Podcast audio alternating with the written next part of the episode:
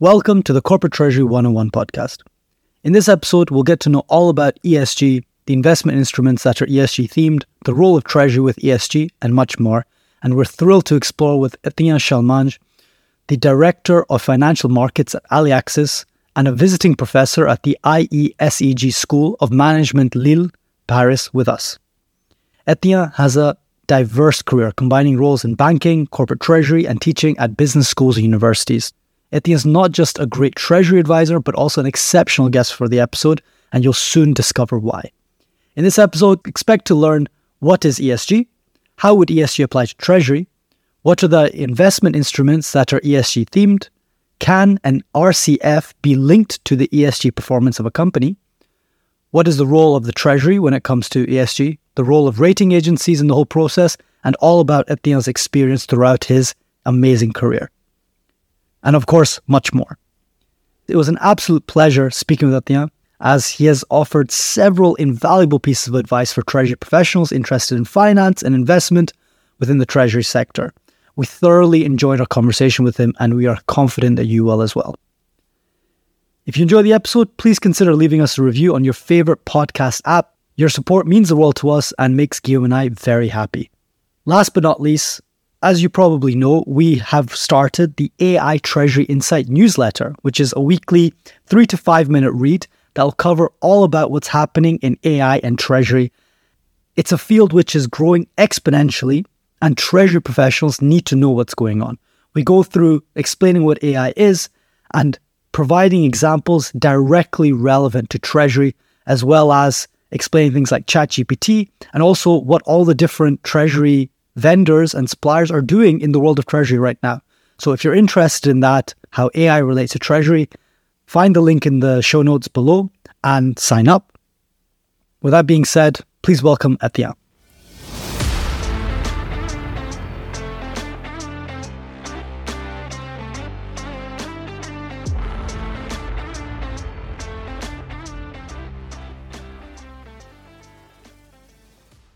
Etienne, Thank you so much for joining us on the show. Um, we are here today to talk about ESG in Treasury. And maybe, as this is Corporate Treasury 101, and even if that might be a given, can you walk us through quickly what ESG is?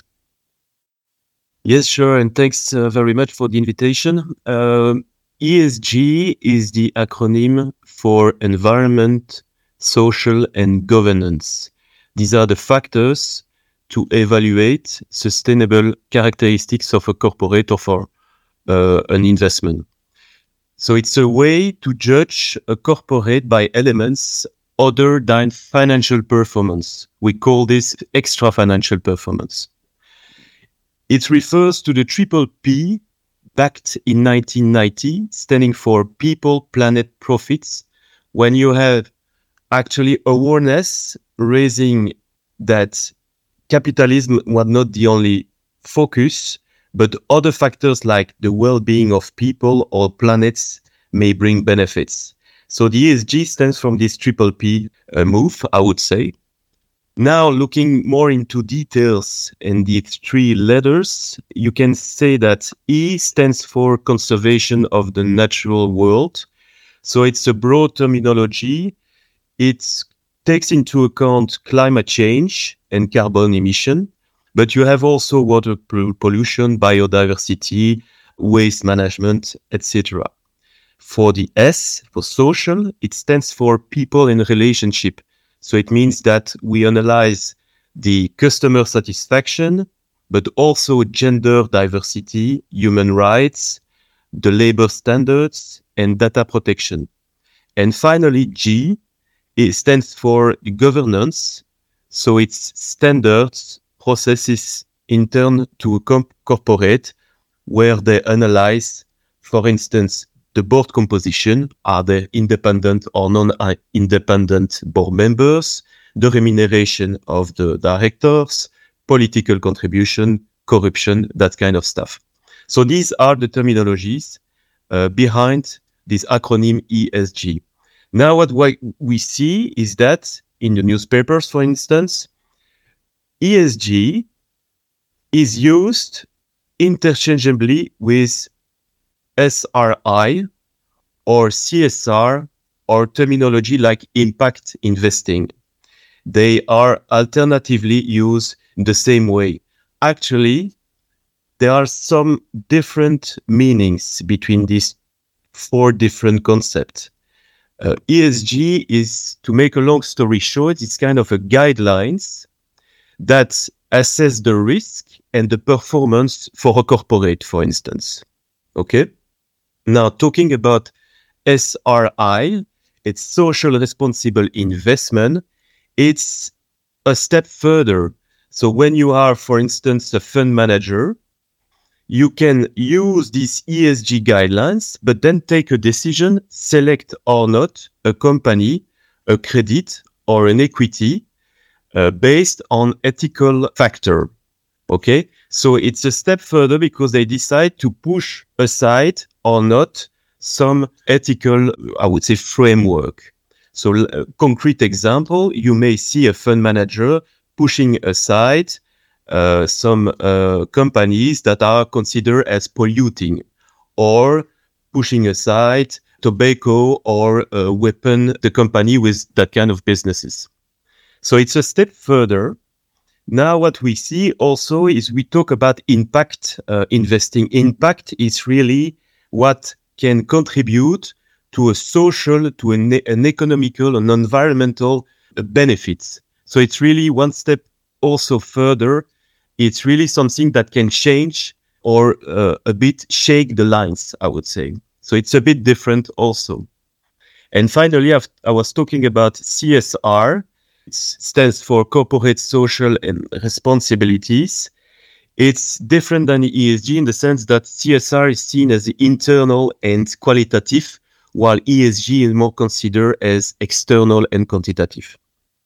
Super clear and uh, quite some beautiful terms that we want to dig into and break down. Um, maybe before this, uh, to, to give people and also Hussam and I uh, an understanding of the, the big picture.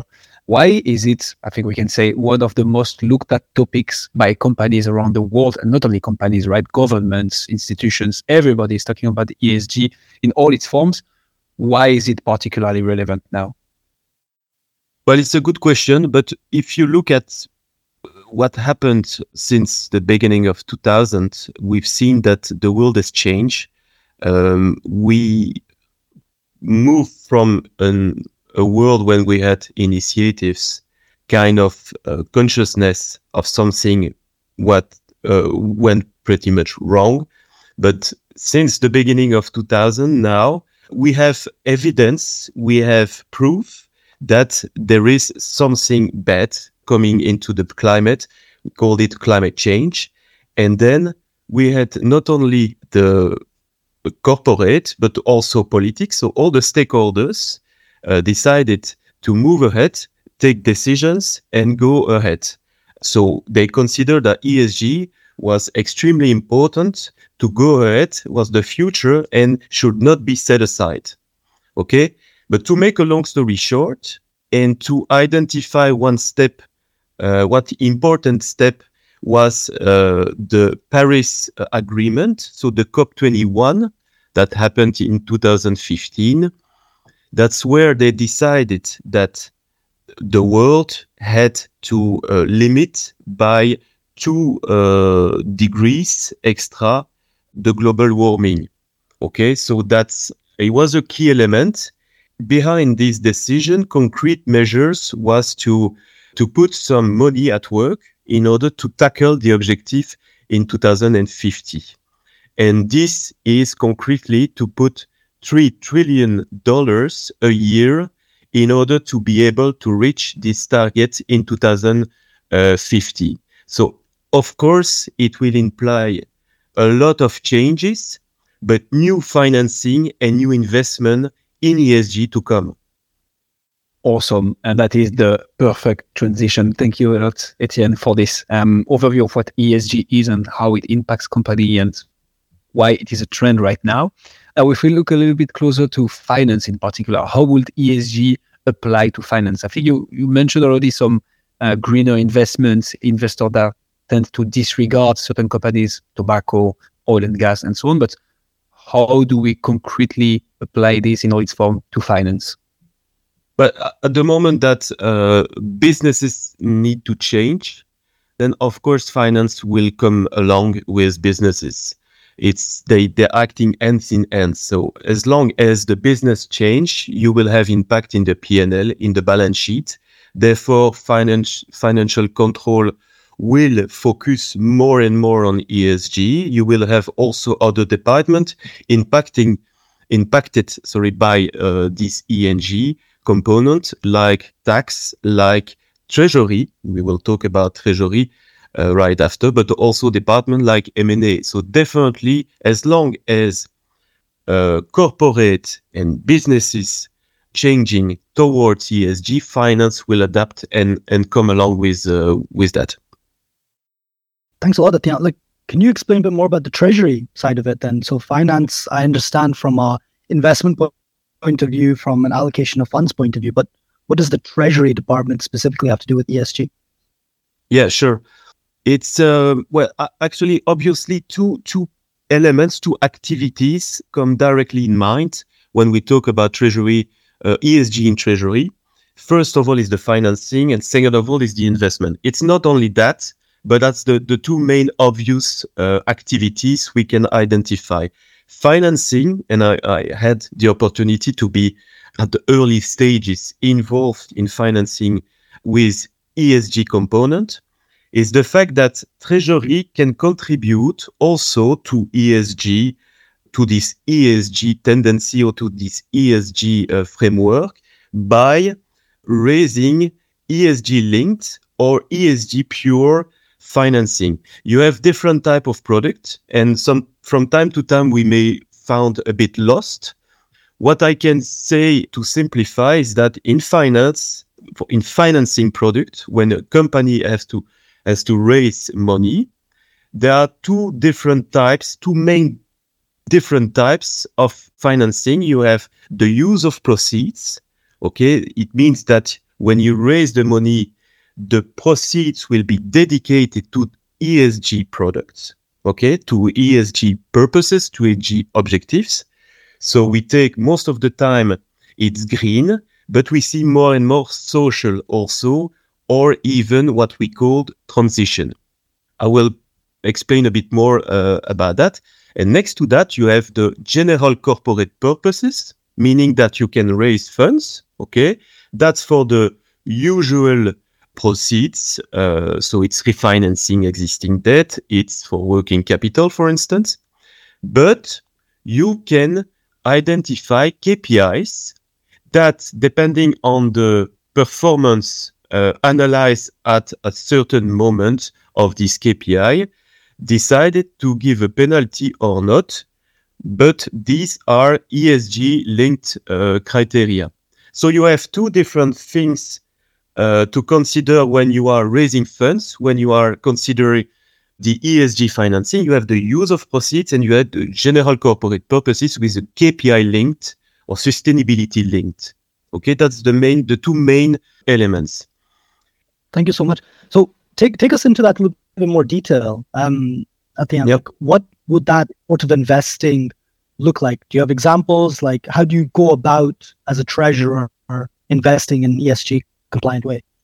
Yeah, as a treasurer, what you will do is that when you have in in in excess of cash, you will uh, try to put the money uh, at ESG work. So it means that you will decide it to select banks if you opt for a deposit or term deposits. You will select uh, money market funds with a ESG component. You can select commercial papers with an ESG component, green, for instance, or even KPI linked, even if they are not very frequent.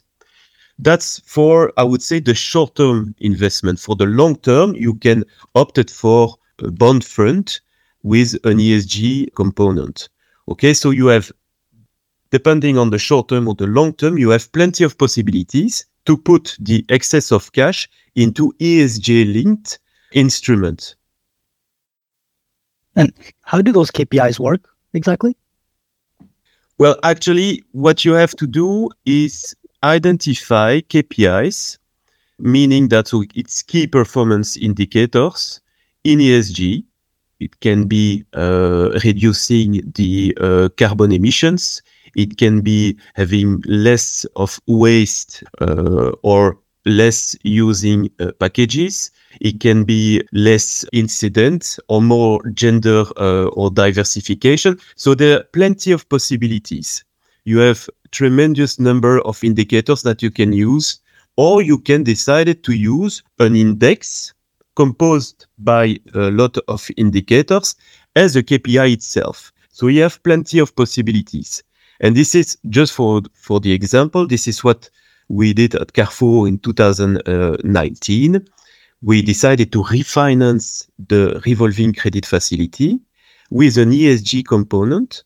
And this ESG component was the index of Carrefour, the CSR index of Carrefour, composed of 17 indicators from environment to social to governance.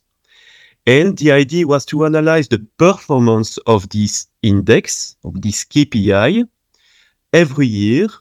And depending on the performance, we decided to penalize or not, uh, to, to create a mechanism that contribute to, to, to feed at that time, it was a, a, a, food transition platform to dedicate the fund into specific product to food transition.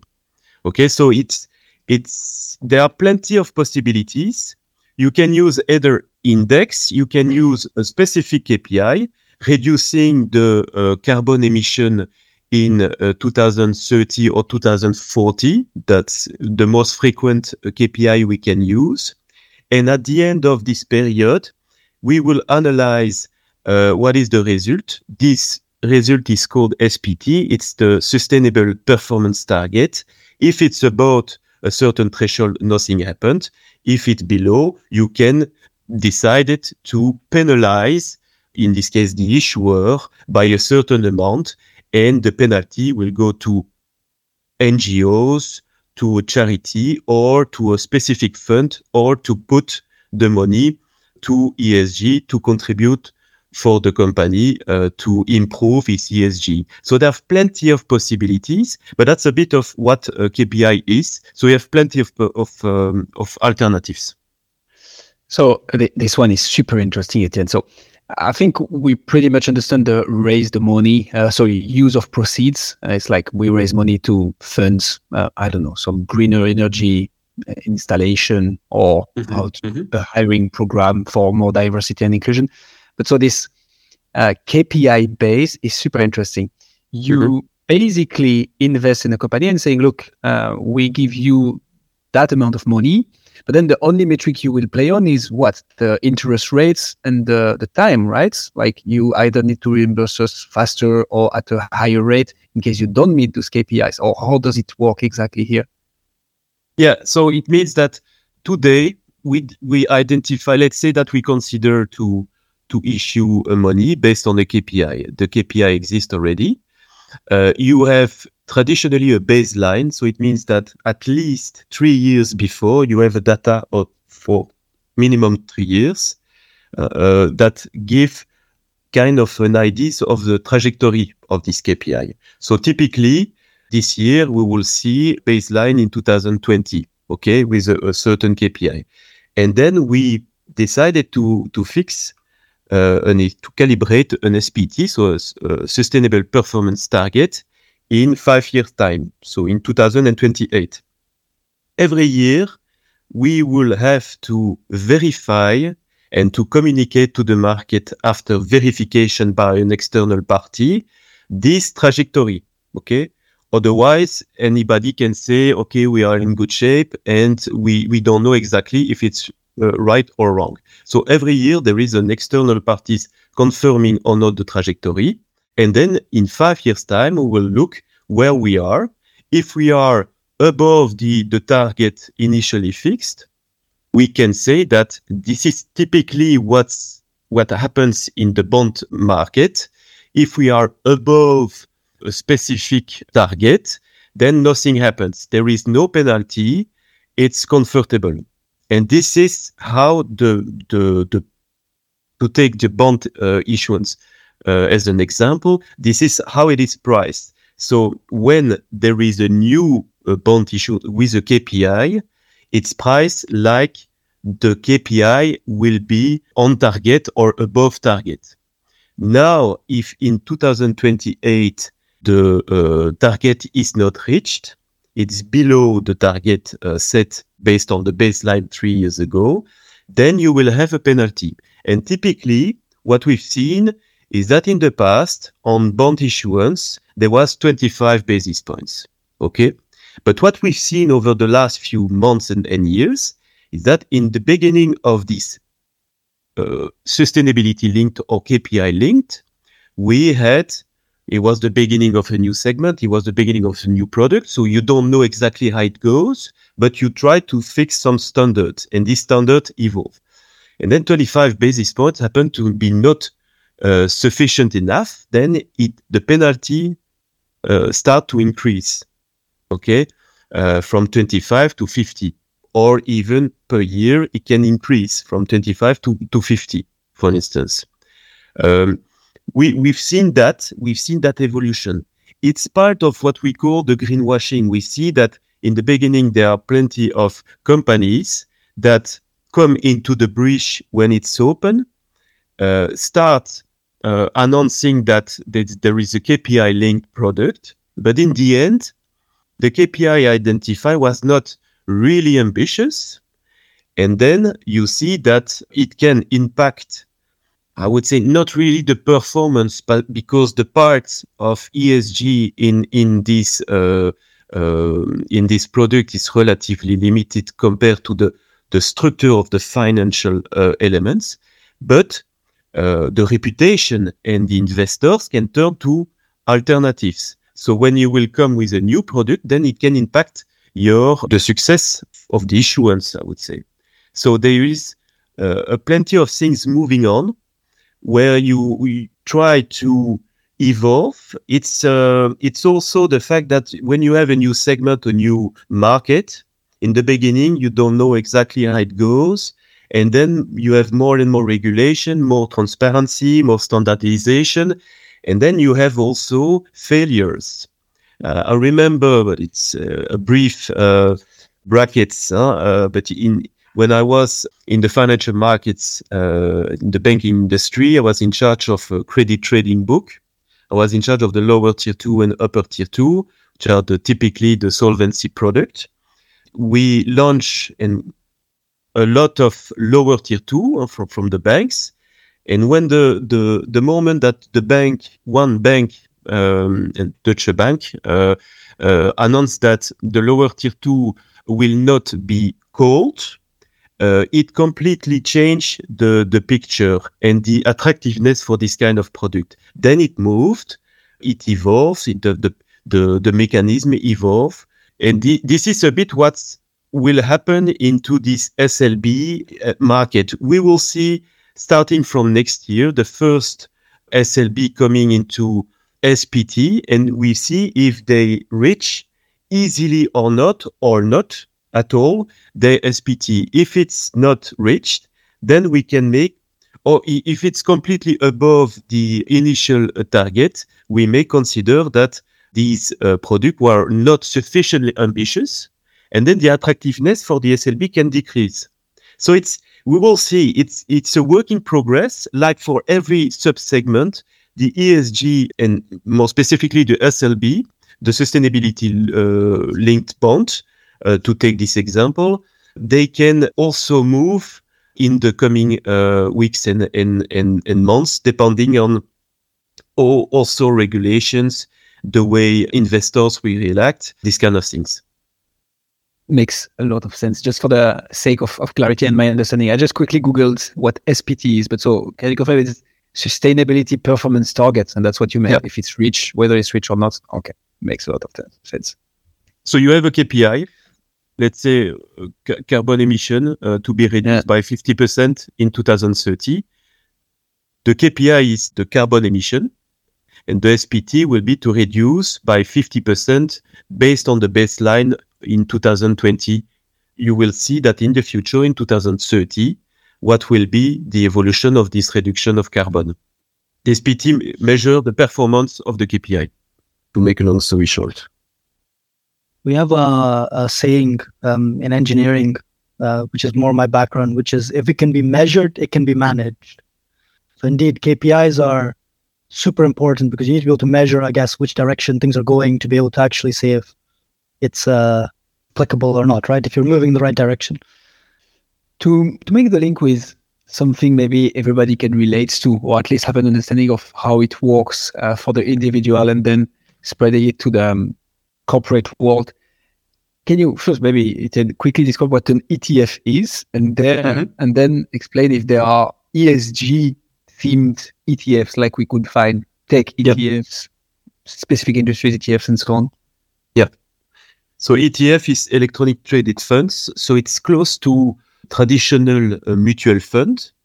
The difference is that the electronic traded fund is traded like a stock. So you can find a price at any time during the day, while a mutual fund is VAN at the end of the day, of after the closing of the day.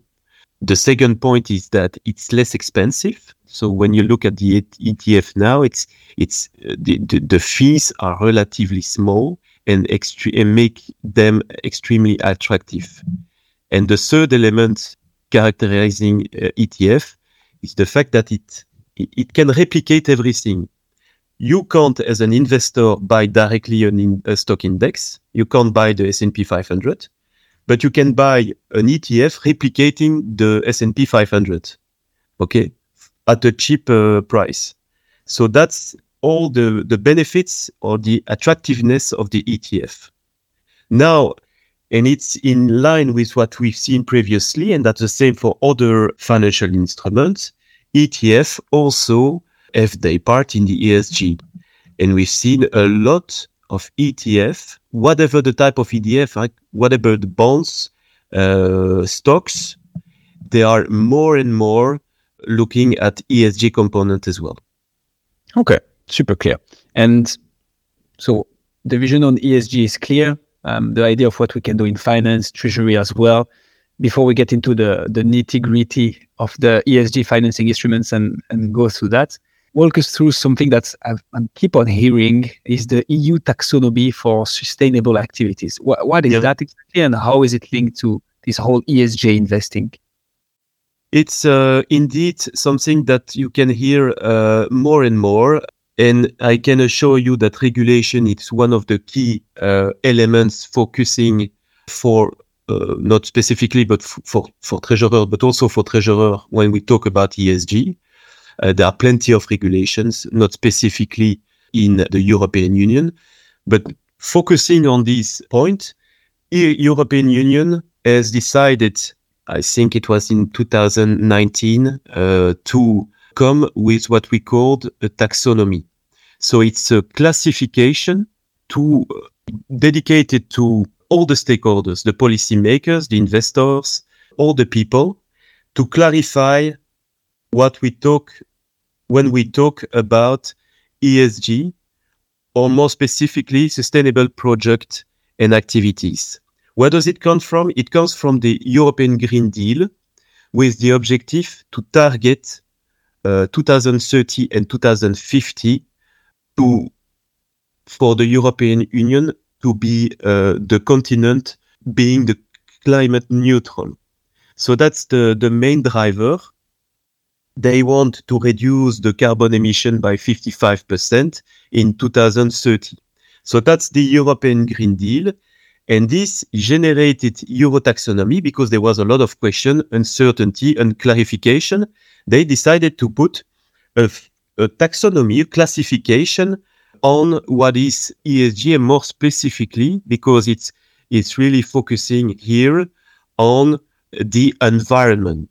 Okay just for your information, there are discussions regarding a EU social taxonomy, but it has been put aside for the moment. It has been paused for the moment. But when we talk about EU taxonomy, we are talking about environmental, and they, by this definition, they want to target six environmental objectives that are climate change uh, mitigation, adaptation, they want also to focus on the the um, on the sustainable use and protection of water, transition of circular economy, pollution prevention and control, and finally, uh, the biodiversity and ecosystem to be protected. So these are the main objectives. Um, EU taxonomy generate uh, different implication.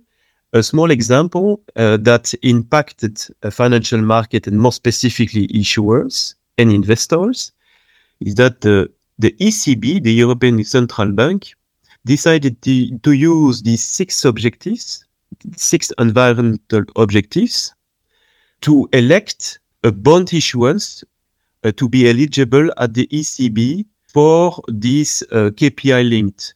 Okay, so it means that if a company has a KPI has decided to identify KPI and want to issue a, a sustainable sustainability linked bond, they need to have this uh, KPI in relation with the six environmental uh, objectives. So the climate, water protection, circular e economy, pollution prevention and biodiversity. If it's one of these themes, then ECB will consider it's an eligible, so they can either use it as a collateral for repos, okay, or they can directly via the, the asset purchase program, more specifically the CSPP, the corporate uh, sector purchase program, in which they buy to support, uh, to ease, uh, we, we call this quantitative easing, but to ease or to support the issuers towards the ESG. So this one, the, the, this what was one of the implication from the EU uh, taxonomy. And having ECB part of a book when you launch a, bon- a bond uh, issuance, it's really important uh, to be supported. Now it was in the past because it has been announced that since 2022, it won't invest, it won't only reinvest the uh, investment they did in the past coming into maturity. So they won't increase, they won't do net investment to support the uh, SLB uh, segment.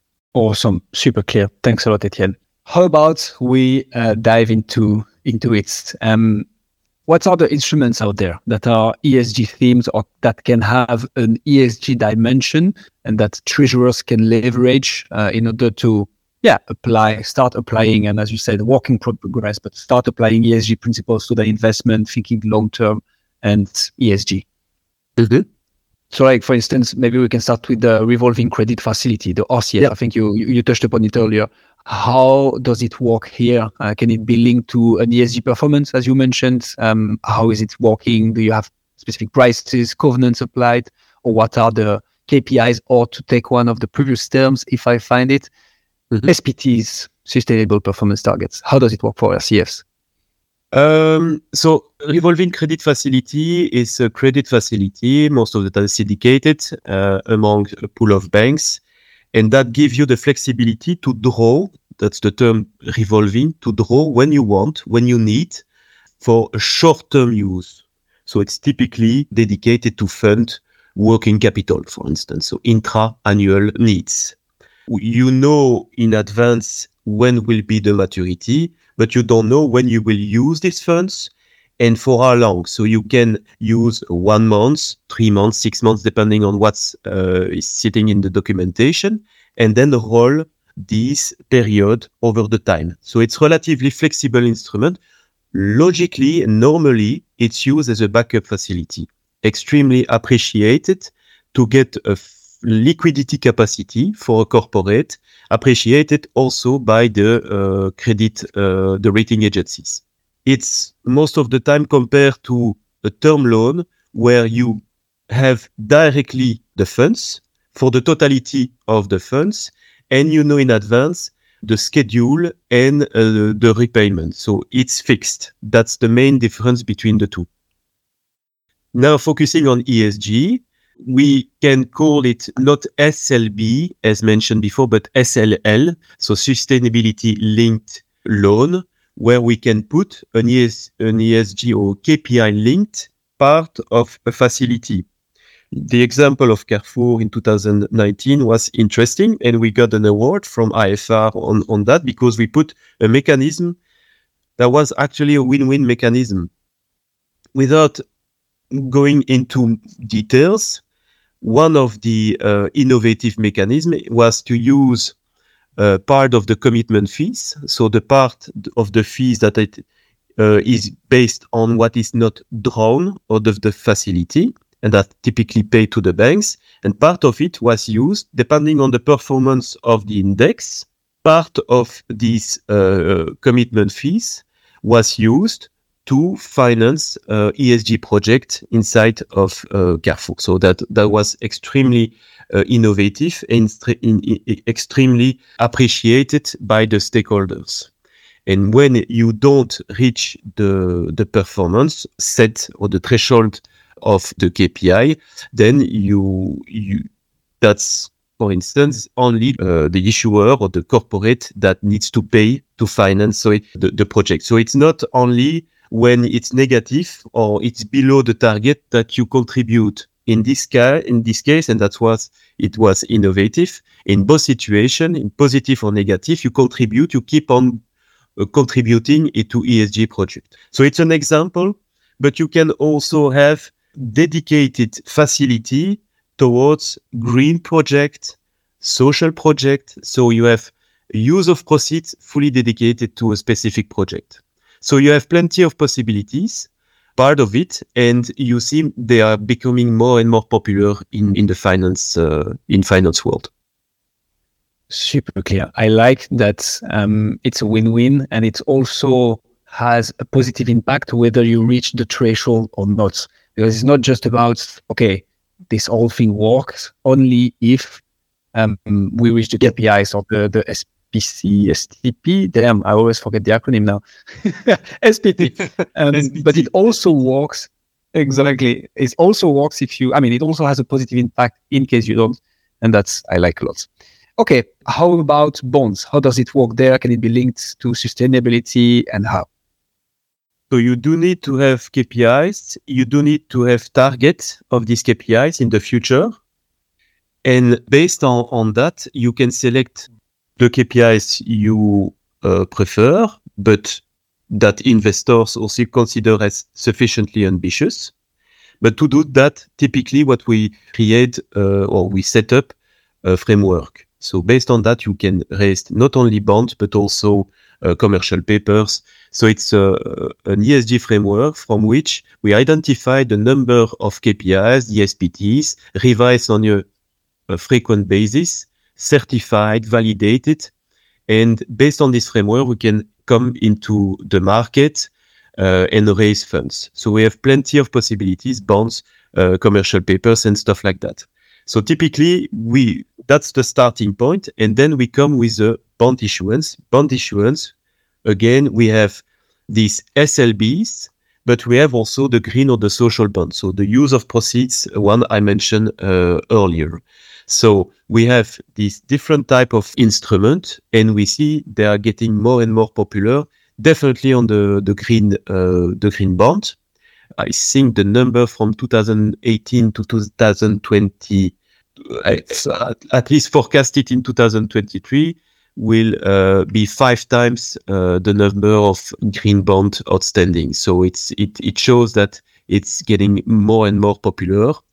Uh, for the SLB, it's also increasing, but there are some uh, reluctance from some investors regarding the ambitious. So this is something that need to be tested and, and, and challenged and validated by uh, by investors why would you choose uh, one of those instruments over the other specifically when it comes to ESG? I mean, like we've talked before um, on the podcast that in Treasury, uh, when managing money, there's three main priorities that the Treasury needs to look at: protecting the capital, making sure you're liquid, and and then optimizing your yield. Mm-hmm. Do each of these? Um, so I understand. I think our listeners understand the the difference between the financial instruments you mentioned in this regard. But is mm-hmm. there any other like, like G related component to why you would put pick a bond versus a EF, ETF, sorry, versus yeah. a revolving credit facility? Like, how do you decide? Um, it, it, depends on your needs, your type of needs. Uh, fundamentally, if we put the ESG component aside, it depends on on the. Uh, typically, for instance, the RCF is for an issuer uh, for a corporate issues, but uh, it's raised uh, from the banks. Okay, it's not from the market. Bonds uh, and commercial papers come from the market, so it's different type of product, different type of needs uh, typically you will first turn to the banks to get financing and then you will opt for getting into the market when you have sufficient disclosure potentially a rating this kind of stuff.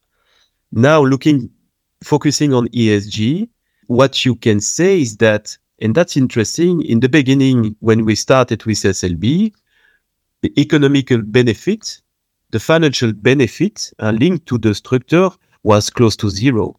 So there was almost no, no incentive because it was the beginning. You could not compare with existing SLBs, for instance, by looking at the comparables, by looking at the, the, the curves. Now, uh, we see, and it's also reflected in in surveys uh, addressed to to corporate treasurers. There was one uh, did by the Economist, Economist uh, Impact, where you you see that treasurers anticipate more and more ESG as, uh, as, as, as valuable instrument, bringing them with reduction of financial cost or uh, improving uh, the, the financial benefits.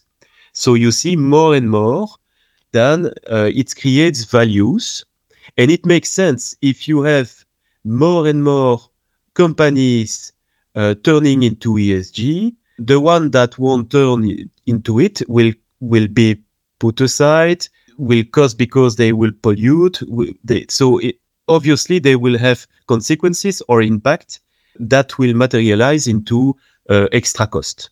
So they definitely esg is an element that can bring more and more values and potential financial benefits in the in the future. And are those benefits um, for the ESG instruments versus the normal ones coming from government subsidies, or are they just more profitable tools, generally speaking? Like, why are the ESG ones more uh, financially attractive? It, it comes from from the efficiency of bringing ESG into the corporate. So it means that a corporate are able to optimize, to improve uh, their processes, their businesses, thanks to the ESG, and it is impact definitely the financial results, the, the financial metrics. So that's a key element, and investors are looking at it.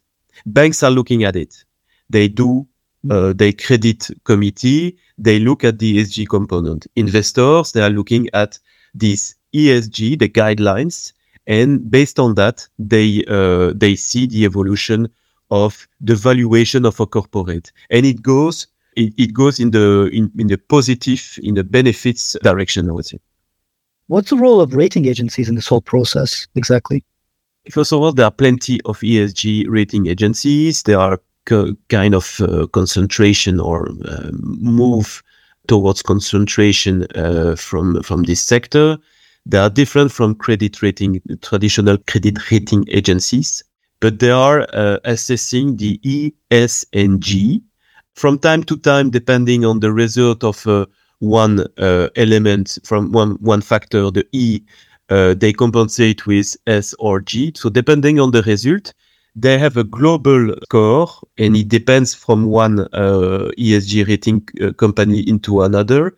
Uh, it can be a score from zero to 100. It can be a letter. So every ESG rating agency has its own methodology, has its own way to to calculate its own also uh, area. So there are one focusing on governance, the other one focusing on environment. So it's a, extremely broad and large, but typically they provide with some information towards the investors so that it helps uh, for the investors to invest or not uh, into an ES corporate. And next to that, you have the the traditional credit rating agencies that use also ESG component that can impact the rating, the credit rating of a corporate depending on the result, the performance, and the potential risk of uh, ESG inside of a corporate. I guess there's a very big uh, reputational element to this, right? I guess companies go out there and they um, they claim to be very, you know, ESG compliant and, uh, very much. But if the instrument that they thought was an ESG instrument underlying does not, then uh, it could be a risk to the reputation, I guess, right? So I guess the rating agencies are super important in the whole process. They are super important, but there were criticism about the lacking of transparency and standardization and also greenwashing. So, for instance, you the, the difficulty you have as a corporate is you want to control the information and you want to to to be as transparent as possible, to disclose what you can. But then as you you may have ESG rating agencies with their own methodologies, uh, with their own questionnaires at specific period of time during the year. So it's uh, extremely challenging to meet all these criteria. And from time to time, when you focus on one versus another, you can miss communicating, controlling information, and then you may be penalized. So from time to time, it's also a problem of resource, of providing the right data, of methodologies. And that's why we see more and more regulation to help investors, but also issuers to have something like standard in terms of reporting, in terms of information communicated to avoid, to avoid being penalized. No, very interesting. Very interesting indeed. Um, but yeah, is there anything else that uh, a treasurer needs to know about ESG that we haven't covered until now? Yeah, we, have talked about financing and investment. It's it's the two main activities coming into our mind but there are also depending on the scope and the um, the region where a treasurer can act or operate you can see that a treasurer also has this responsibility to collect data to work hand in hand with ESG department with communication with investor relations with the ESG purpose so it's also these elements, and we see that it's playing a growing role in ESG as well. You may find also that elements like the monetics or the way trade receivables or uh, payables are typically used can also be improved towards ESG. A, a concrete example, by avoiding using papers or checks. In some countries, we're still using uh, checks in favor of digital payment, we bring ESG at work and we improve also the environmental benefits. Okay, for, for a company. We can use also virtual credit cards. So this kind of initiatives is also or maybe also the responsibility of a treasurer and can help towards the ESG um, path of corporate and also helps the uh, the Treasury Department itself as well, right? Less paper means easier to uh, track if it's digitized, easier to automate as well if you've yeah. already moved away from your paper processes. It's good synergy overall with optimizing your treasury processes and ESG. It's it's nice that they work in harmony and not mm-hmm. opposing to each other, right? Yeah, true, true. Are, are there instances uh, of ESG which perhaps uh, treasury departments need to make, let's say, compromises to certain costs or uh, certain efficiencies in favor of ESG? Because everything you've described is also beneficial to the company itself, right? You mentioned mm-hmm. the ESG funding is also more favorable in a lot of ways. It also drives efficiencies, uh, the paper element as well. Mm-hmm. Is there ever a moment where the Treasury Department needs to make a choice between efficiency and ESG? No, I don't think so. It goes in uh, ends in ends. So uh, as long as the strategy is clear uh, and and the ambitious and, and purposes of the uh, of the treasury is aligned with the ESG strategy of a corporate, I think it goes hand in hand and it won't impact. It will, on the contrary, increase or improve the, the efficiency and the cost limitation. So I think it's uh, it's the the contrary. It's a, it's a positive. It's a positive. Uh, but as long as both so ESG and uh, treasury are both aligned. Mm. No, that's super good to know as well. Then, right? That you can improve your treasury processes whilst being ethically improving as well. So it's it's nice that it's win-win. That's what I mean. Exactly. Um, I think thank you so much for your time. You're clearly very, very knowledgeable in this domain. Uh, if people want to find out more about uh, yourself, Aliaxis, ESG, and Treasury, where should they go to find out more? To make a long story short, so I'm Etienne Chalmagne. I have 23 years of professional experience in financial markets and treasury. And there are three pillars driving my career so far. First of all, the financial markets and treasury. So um, I wanted and I did uh, occupy uh, the, the, the various functions in debt, in everything related to debt. So I did some trading, some credit analysis, some syndication, and sales. Uh, so I cover the whole spectrum of debt. I've always been attracted and passionate by uh, the debt instrument and the innovation. So I managed to to trade lower tier two, upper tier two uh, solvency product or tier one product, but I also managed to, as an issuer, raise a convertible bond with an equity linked uh, component, the non dilutive uh, convertible uh, bond. And more recently, I've been involved in SLB and SLL uh, instrument. So I've always been in touch with debt and in innovation inside of debt. So that's the first element, first pillar. The second pillar is that I've always kept a foot in the academic environment. So I have a teaching fiber and uh, I started PhD in 2009 in finance. And since then, I've always taught at university and at business schools uh, various uh, financial courses. So uh, this year, I've taught uh, financial instrument and technology at IESEG, uh, the business school in Lille.